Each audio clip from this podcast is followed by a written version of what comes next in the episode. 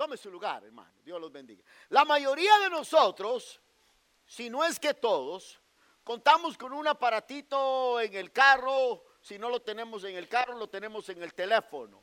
Un sistema global de posición, llamado en inglés el GPS, Sistema Global de Posición. Ese aparatito, usted le pone ahí la dirección a dónde quiere ir, a dónde usted tiene que llegar y el aparatito lo va a llevar y usted va a saber exactamente cuando llega a aquel lugar, puesto que el, aparatito le dice, ya llegaste a tu destino. ¿Ya? Esa es una cosa maravillosa que inventaron. Eso, hermano, es el beneficio de tener guianza, ¿verdad? Que uno ni siquiera sabe exactamente qué dirección tomar al momento que sale de su lugar de partida. El aparatito le dice, tienes que agarrar a la izquierda, tienes que agarrar a la derecha, tienes que agarrar al frente, tienes que dar vuelta.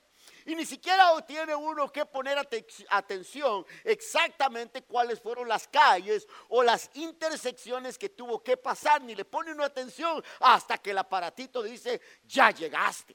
Ya, esto, hermano, es una gran bendición, pues el tener una buena guianza, ¿ya?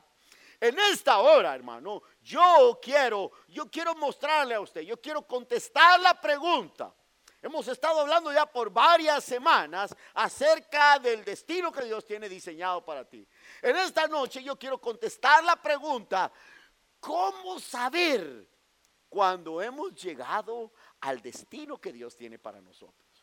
¿Cómo se sabe pues? ¿Cómo logramos saber que efectivamente hemos llegado a aquel lugar, aquel lugar determinado por orden divino que necesitábamos llegar ahí? En otras palabras, ¿cómo saber que hemos llegado al destino que Dios tenía preparado para ti? La respuesta es muy sencilla. Yo quiero mostrarle esto. La respuesta es muy sencilla. ¿Cómo sabemos cuando hemos llegado? Cuando lo ordinario se choca en la intersección donde se encuentra lo extraordinario. Cuando las personas, cuando esto sucede, las personas que están rodeando esta intersección son bendecidas. Y cuando por esta razón, por esta causa, Dios recibe la gloria y recibe el honor. ¿Ya me, entendió? ¿Qué? Sucede pues cuando lo natural se intercede con lo sobrenatural y las personas que tienen que ver con esa intersección son bendecidas. Cuando tú llegas a ese lugar, hermano, has encontrado tu destino. Las personas que rodean esa intersección van a ser bendecidas y Dios recibe la gloria, Dios recibe el honor. ¿Ok? Cuando las personas pues son edificadas, cuando lo común se conecta con lo milagroso, cuando lo, común y lo ordinario se conecta con lo, lo, lo extraordinario, con lo milagroso, entonces tú has llegado a ese lugar que Dios había destinado para ti. Y las personas que te rodean a ti van a ser bendecidas y, por lo tanto Dios recibe la gloria, hermano, has alcanzado el destino que Dios tenía para ti. Ahora, insisto y quiero ser bien claro con esto, todos nosotros tenemos un destino eternal. Todos nosotros, si hemos aceptado a Cristo, si tú has aceptado a Cristo como tu Salvador, si has recibido el perdón de tus pecados, si has confesado y crees con tu corazón y has confesado con tu boca que Jesús resucitó al tercer día, le has aceptado como Salvador, tú tienes un destino seguro en la eternidad. Del destino que yo te estoy hablando aquí es el destino que toma lugar aquí en la tierra del cual, hermano, te animo que no te vayas a ir de esta tierra sin haber logrado alcanzar el destino que Dios tiene para ti. Muchos se van de este mundo sin haber alcanzado, sin siquiera haber pensado que había un propósito especial por el cual Dios permitió que te quedaras aquí en la tierra, sino que hubiera llevado desde el día que aceptaste a Cristo. Desde el día que aceptaste a Cristo hubiera venido un túnel ahí brillante y te hubiera chupado para el cielo y te hubiera sido. Pero Dios te dejó aquí con una razón para que puedas conocer el destino y el propósito que Dios ha diseñado para ti. En este pasaje, la Biblia nos introduce a nosotros a una historia muy interesante. La Biblia nos lleva aquí, hermano, a esta intersección que encontró un hombre, un joven para este tiempo llamado Saúl. Saúl, fíjese pues, dice la palabra que su papá, Cis, lo manda a buscar unas asnitas que se habían perdido, unas asnas, unos burritos, pues, unos burros se habían perdido. En aquel tiempo los burritos, los las asnas eran muy importantes, ¿ok? Déjeme explicarle esto. Hoy en día usted necesita mover algo, solo va y renta un yujo ahí o renta un trailer ahí en el Home Depot y mueve las cosas que necesita mover. En aquel tiempo no, los burritos hacían todo ese trabajo. En aquel tiempo que no hubieran burritos en una granja era algo muy difícil, ¿ya? Por otro lado, hermano, los burritos siempre han tenido un significado muy profundo en toda la Biblia, son muy importantes en tiempos bíblicos. Ya la Biblia enseña de una historia de un hombre llamado Balaam que fue contratado, fíjese, le dieron una fuerte suma de dinero contratado para que le echara una maldición al pueblo de Israel y no pudo. Y una de las razones que no pudo es porque el burrito en el que iba montado lo tiraba al piso. Y al, punto que eh, Balaam no entendía, pues, que, que Dios estaba impidiendo que maldijera a la gente. A propósito, entre paréntesis, hay unas doctrinitas que enseña la gente hoy en día detrás de los púlpitos donde dicen que a pesar de que eres cristiano todavía vives bajo maldición. Esa es una mentira. Personas que enseñan tales cosas que los cristianos, aún después de haber... Ah, aceptado a Cristo como su Salvador, todavía tienen que romper maldiciones. Esa gente necesita ir a una buena escuela bíblica que les enseñen, que les enseñen a interpretar la vida, la Biblia correctamente. Esas personas no deberían estar entre los púlpitos, eh, detrás de los púlpitos, confundiendo a tanta pobre gente que se traga lo que los hombres sin estudios, sin preparación les enseñan. Ok, paréntesis, continuemos. Ah, Balaam no pudo maldecir al pueblo. ¿Por qué? Porque el burrito les, lo tiró al piso.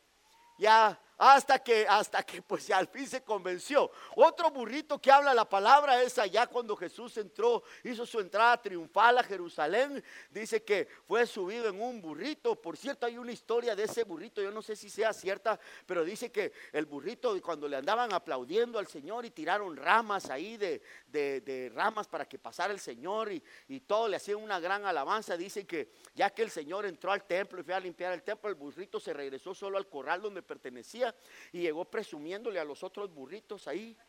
Ya, y decía, yo fui a Jerusalén. Y cuando iba entrando a Jerusalén, la gente me aplaudía y me tiraban ramas y me tiraban flores y la gente salía y me sonreía y los otros burros le dijeron, ¿cómo eres de... No era para ti, le dijeron, era para el que iba montado arriba de ti. No era para ti, hombre, ¿cómo eres de bobo? Le dijeron al pobre burrito. Vea, Vea, pues siempre los burritos tienen una, una, un rol muy importante en tiempos bíblicos. Aquí está este Saúl buscando estos burritos, fíjese pues. Llega el momento donde notamos pues que Saúl tiene un problema que resolver. Saúl tiene un problema que resolver. Salió en búsqueda de algo y no lo podía encontrar. Escúcheme bien, iglesia. ¿Te ha pasado a ti alguna vez que sales en busca de algo y no lo puedes encontrar? Que has salido en busca de un destino que todavía después de muchos años todavía no has logrado encontrar. Has salido en busca de algo de una satisfacción de algo que es bien importante, que tú sabes que es bien importante, que es de suma importancia encontrar lo que tu vida va a ser mejorada si encuentras eso que andas buscando y no lo puedes encontrar. ¿Te, ¿Te ha pasado a ti eso alguna vez? Necesitas encontrarte pues con esa intersección donde lo sobrenatural se choca con lo natural donde lo extraordinario se choca con lo ordinario, donde lo común y corriente viene y encuentra lo milagroso. Ahí está la solución. Aquí tenemos a Saúl. Saúl, mire, ha caminado una grande distancia y no ha podido encontrarlos. Saúl, eh, este, anda buscando esto de gran importancia. Ahí acá lo, ha caminado un gran, una gran distancia de terreno y no ha podido encontrar aquello que salió a buscar. Ahí entramos todos nosotros. Has recorrido una larga distancia y no ha podido encontrar aquello que salió a buscar. Saúl, pues, eh, no, sabe él que en, este, en este tiempo, en esto ordinario que está pasando, a la vuelta de la esquina está el destino. Un destino que él jamás se imaginó que iba a encontrar a la vuelta de la esquina le estaba esperando algo que Dios había preparado para él y que Saúl ni le pasaba por la mente que un día iba su vida iba a ser transformada con aquello milagroso. Fíjese, en el verso número 5 nos dice a nosotros que Saúl está ya cansado de buscar. Saúl le dice al criado que iba con él, mira, regresémonos porque mi papá ya no va a estar preocupado por las asnitas, sino que va a estar preocupado por nosotros. Y yo, yo, yo creo, hermano, sentido común me hace pensar, la lógica me dice que Saúl ya estaba cansado de buscar. Saúl dijo, ya, ¿para qué le voy a seguir buscando? Saúl estaba a punto de tirar la toalla. Saúl dijo, ya no voy a seguir. Si vámonos, regresémonos mejor, le dijo al, al, criado. Y dice la palabra que el criado le, le hace una sugerencia. Mire, pues Saúl no sabe que está detrás de esta, detrás de esta ordinaria situación, está algo extraordinario esperándolo. So, mire, no hay que menospreciar las cosas ordinarias que vienen a nuestra vida, porque detrás de lo ordinario puede venir lo extraordinario. No hay que menospreciar las experiencias que vivimos, hermano, que Dios en cierta manera ha permitido que vivamos esas, esas experiencias porque nos van a enseñar a madurar para que el día que encontremos lo extraordinario, lo sobrenatural, lo milagroso, podamos pues apreciar aquello que Dios tiene para nosotros.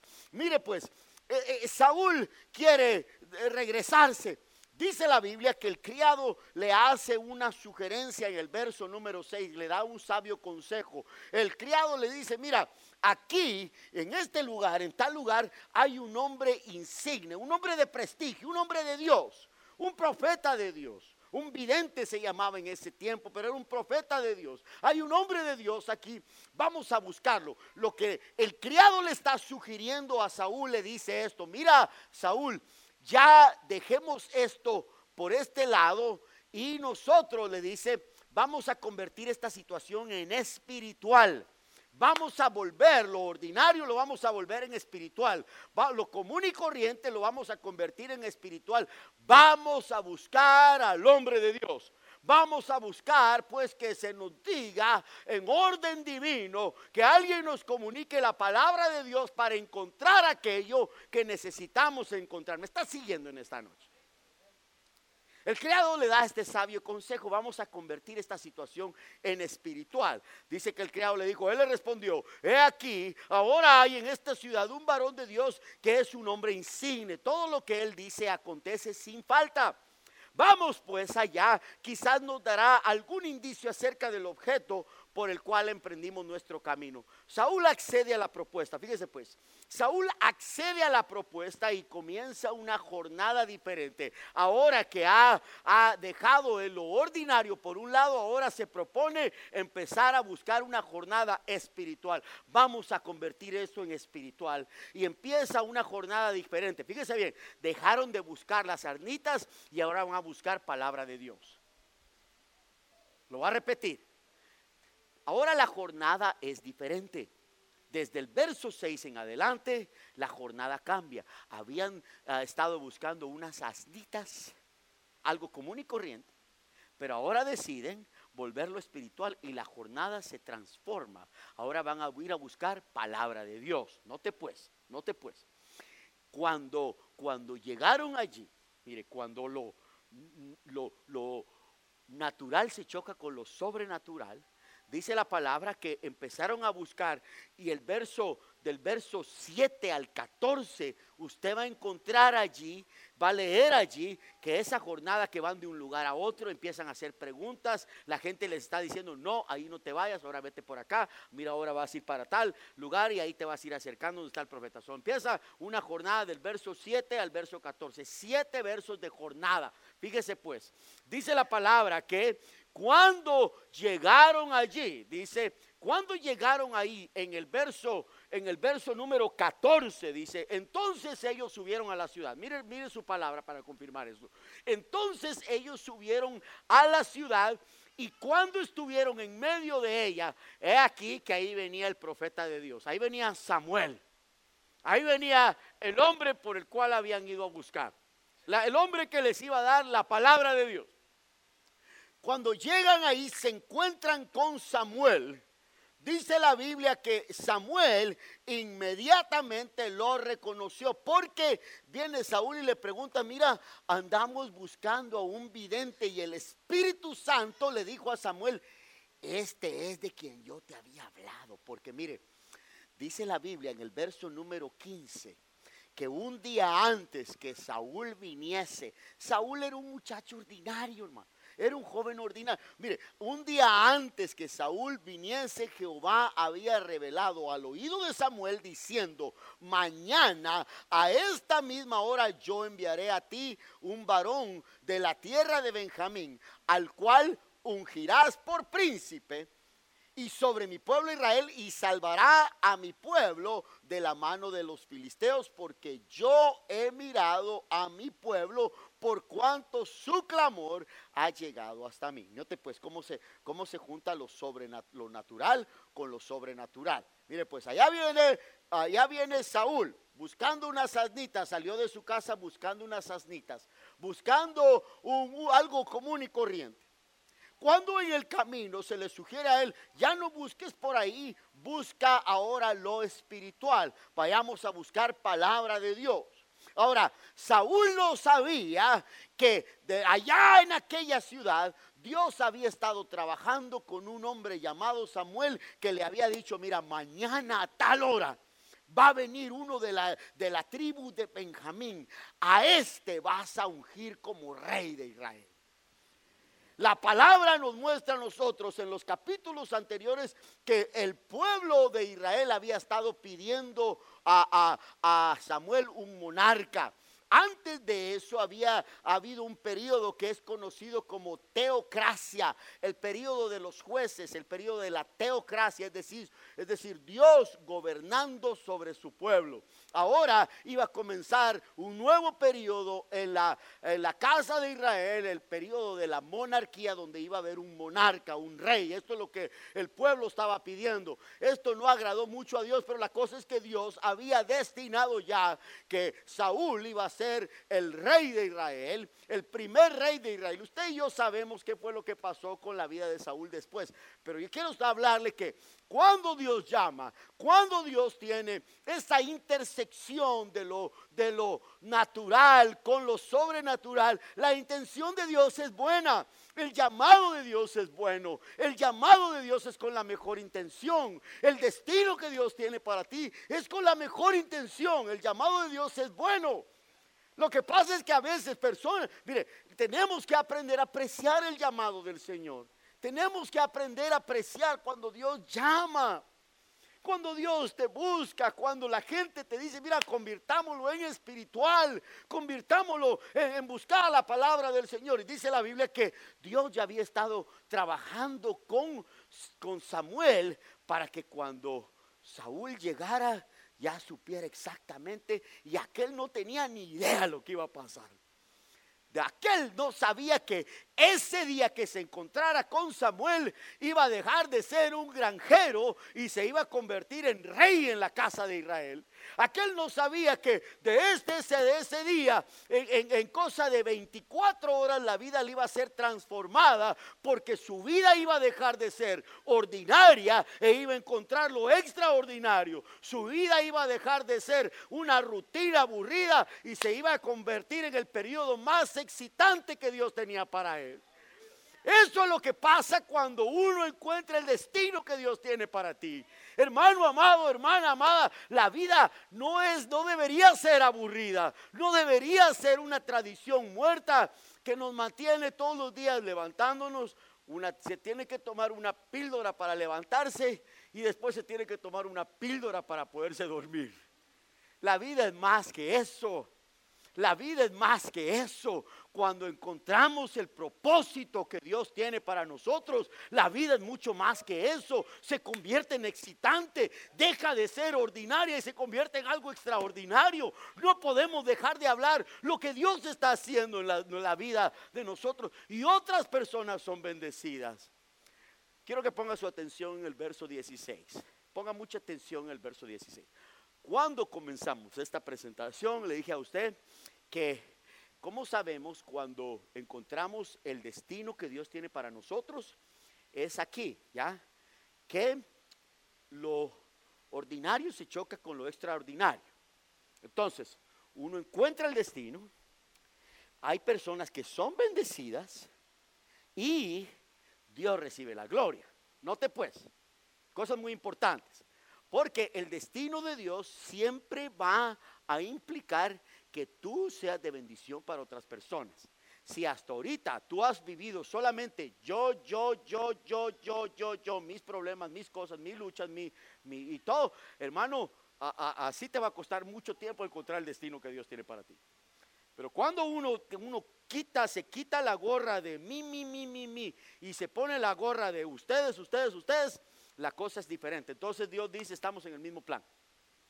Estamos en el mismo plan porque Dios le interesa que nosotros seamos de bendición para los demás. Dios está personalmente interesado en darte el destino que tú necesitas, el destino de orden divino que Dios ha diseñado para ti, pero ese destino tiene como ingrediente principal que la gente sea bendecida y que Dios reciba todo el honor y todo reconocimiento. Ya, esos son los dos ingredientes principales, pues, cuando uno encuentra el destino que Dios tiene para nosotros. Note, verso 16 dice que Dios habló con, con Samuel. Mañana mismo a esta hora yo enviaré de la tierra de Benjamín a un varón, dice, al cual ungirás por príncipe. Ahí está Saúl encontrando el destino. ¿ah? lo, lo, lo ordinario encontrando lo extraordinario. Dios hablando y le dice, mañana este se va a convertir en príncipe. Ahí está el primero. El 2 está en la siguiente frase. Y este salvará a mi pueblo de la mano de los filisteos. Ahí está lo que le digo de que la demás gente iba a ser bendecida una vez que éste encontrara su destino. ¿Ya? Y ahora la gloria del Señor está porque dice, por cuanto su clamor, ¿cuál clamor? El clamor del pueblo ha llegado hasta mí. Cuando Dios recibe la honra, la gloria y la alabanza, cuando el pueblo aprende a orar y le comunica al Señor aquella necesidad y recibe de Dios aquello que Dios les ha, les ha otorgado, aquello que han pedido, dígame si no uno viene y dice, Señor, gracias, porque esto no lo pude haber recibido yo de otra mano más que solamente de tu mano. Dios recibe la gloria. Ahí en el verso 16 están los tres ingredientes que le di. Amén lo